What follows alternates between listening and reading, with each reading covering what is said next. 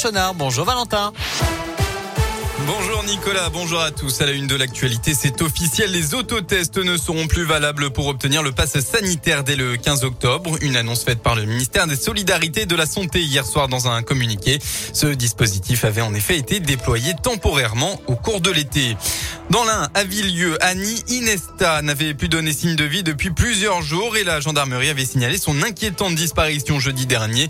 Selon les militaires, dans un post Facebook publié ce matin, les recherches sont terminées. La femme a heureusement été retrouvée saine et sauve.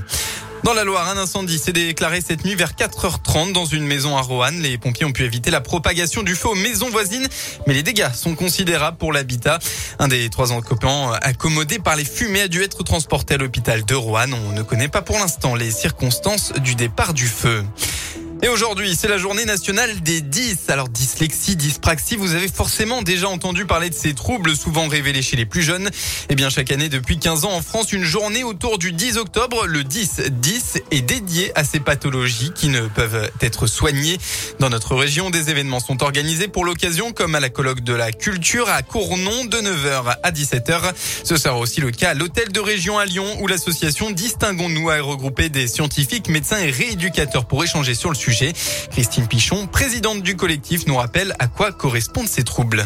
Ce sont des troubles neurodéveloppementaux. Le plus connu, on va dire que c'est la dyslexie. C'est un trouble de la lecture. Vous avez la dyspraxie qui va être plus un trouble de la coordination et la dysphasie qui va être un trouble du langage. C'est les 3 principaux. Après, vous avez la dysgraphie, la dyscalculie. Ça touche tous les publics puisque on est avec les troubles 10.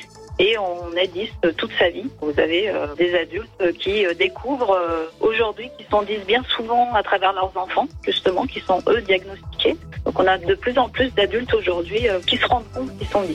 L'événement organisé par Distinguons-nous se tient de 9h à 17h à l'hôtel de région à Lyon. C'est gratuit, le pass sanitaire et le masque sont obligatoires.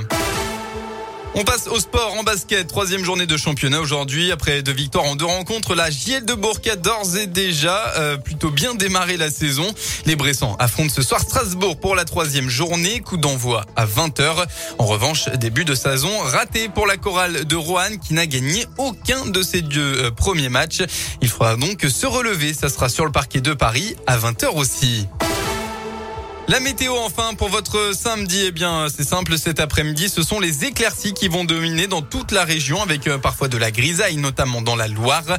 Et puis enfin côté mercure, il fait pas très chaud actuellement et il fera cet après-midi au maximum de la journée entre 13 et 16 degrés. Bon midi à tous à l'écoute de Radio-Scoop.